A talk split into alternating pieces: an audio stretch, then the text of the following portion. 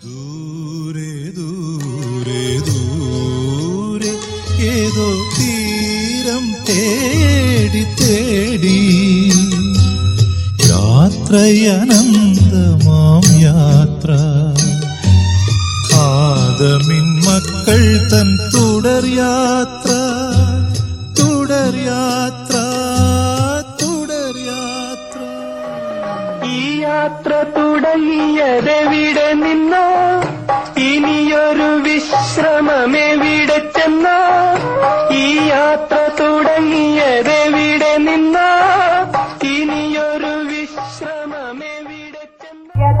ശ്രദ്ധയ്ക്ക് train number അറുപത്തിമൂന്ന് നാൽപ്പത്തിരണ്ട്. യാത്രക്കാരുടെ ശ്രദ്ധയ്ക്ക്. കോവിഡ് കൊണ്ടുപോയ രണ്ട് വർഷങ്ങൾക്കിപ്പുറം വീണ്ടും പ്രവേശനോത്സവത്തോടെ നമ്മുടെ നാട്ടിലും വിദ്യാലയങ്ങൾ ഉണർന്നു കഴിഞ്ഞു. കോവിഡ് നിയന്ത്രണങ്ങൾ ഔദ്യോഗികമായി അവസാനിപ്പിച്ചിട്ടില്ലെങ്കിലും നാടും നഗരവുമെല്ലാം മാസ്ക് ഇല്ലാത്ത മുഖങ്ങളാൽ നിറയുന്ന കാഴ്ചയാണ്. മുതിർന്നവർ മാത്രമല്ല കുട്ടികളും സ്കൂൾ കോമ്പൗണ്ടിനകത്തെ നിയന്ത്രണങ്ങൾ ഒഴിയുന്നതോടെ പഴയ എസ് എം എസ് മന്ത്രമൊക്കെ മറന്ന മട്ടാണ്. കാലവർഷം ജൂൺ ഒന്നിലെ പതിവ് തെറ്റിച്ചെങ്കിലും വട്ടം കൂടി നിൽപ്പുണ്ട്. ഉത്തരവ് കിട്ടിയാലുടൻ പെയ്യാൻ. വിദ്യാർത്ഥികളുടെ യാത്രയായിരിക്കും ഇത്തവണത്തെ ഏറ്റവും വലിയ പ്രതിസന്ധികളിലൊന്ന്. കഴിഞ്ഞ വർഷങ്ങളിലൊക്കെ ഭാഗികമായി സ്കൂളുകൾ തുറന്ന് പ്രവർത്തിച്ചിരുന്നെങ്കിലും മുഴുവൻ കുട്ടികളും ഒരേ സമയം സ്കൂളിലെത്തേണ്ട സാഹചര്യമുണ്ടായിരുന്നില്ല. എന്നാൽ ഇത്തവണയാകട്ടെ എൽ കെ ജി മുതൽ പ്ലസ് ടു വരെയും I T I polytechnic arts and science കോളേജുകൾ പ്രൊഫഷണൽ കോളേജുകൾ എന്നു വേണ്ട കേരളത്തിലെ വിദ്യാർത്ഥി ലേബലിൽ അറിയപ്പെടുന്ന എല്ലാവരും തന്നെ രാവിലെ വിദ്യാഭ്യാസ സ്ഥാപനങ്ങളിലേക്കും വൈകിട്ട് തിരികെ വീട്ടിലേക്കും യാത്ര ചെയ്യേണ്ട അവസ്ഥ ഉണ്ടായിരിക്കുന്നു.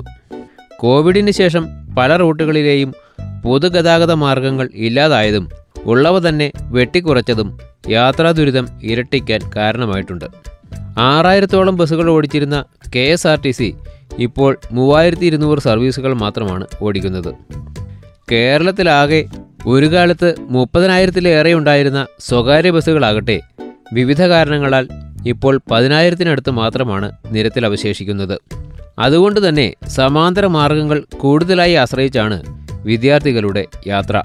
കുതിച്ചുയരുന്ന ഇന്ധനവിലയും നികുതികളും ഇൻഷുറൻസ് പ്രീമിയവും ഒക്കെ കാരണം ബസ് വ്യവസായ മേഖല അനുദിനം ചുരുങ്ങിക്കൊണ്ടിരിക്കുമ്പോൾ ജനത്തിരക്ക് കൂടുതലുള്ളതും കളക്ഷൻ കൂടുതൽ ലഭിക്കുന്നതുമായ നഗരപ്രദേശങ്ങളിലെ സർവീസുകൾ നിലനിൽക്കുകയും താരതമ്യേന ജനവാസം കുറഞ്ഞ ഒറ്റപ്പെട്ട ഗ്രാമപ്രദേശങ്ങളിലൂടെയും മലയോര ആദിവാസി മേഖലകളിലൂടെയുമൊക്കെ ഓടിയിരുന്നവ നഷ്ടത്തിന്റെ പേരിൽ നിലച്ചു പോവുകയുമാണ് പതിവ്.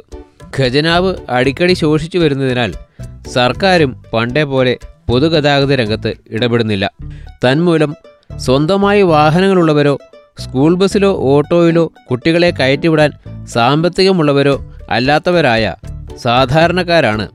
ഈ അവസ്ഥയുടെ ദുരിതം ഏറെ അനുഭവിക്കേണ്ടി വരുന്നത്. പ്ലസ് ടു വരെയുള്ളവർക്ക് സൗജന്യം നൽകുന്നുണ്ടെങ്കിലും സർവീസുകൾ ആവശ്യത്തിനില്ലാതെ ആനവണ്ടി എത്ര പേർക്ക് സേവനം നൽകും?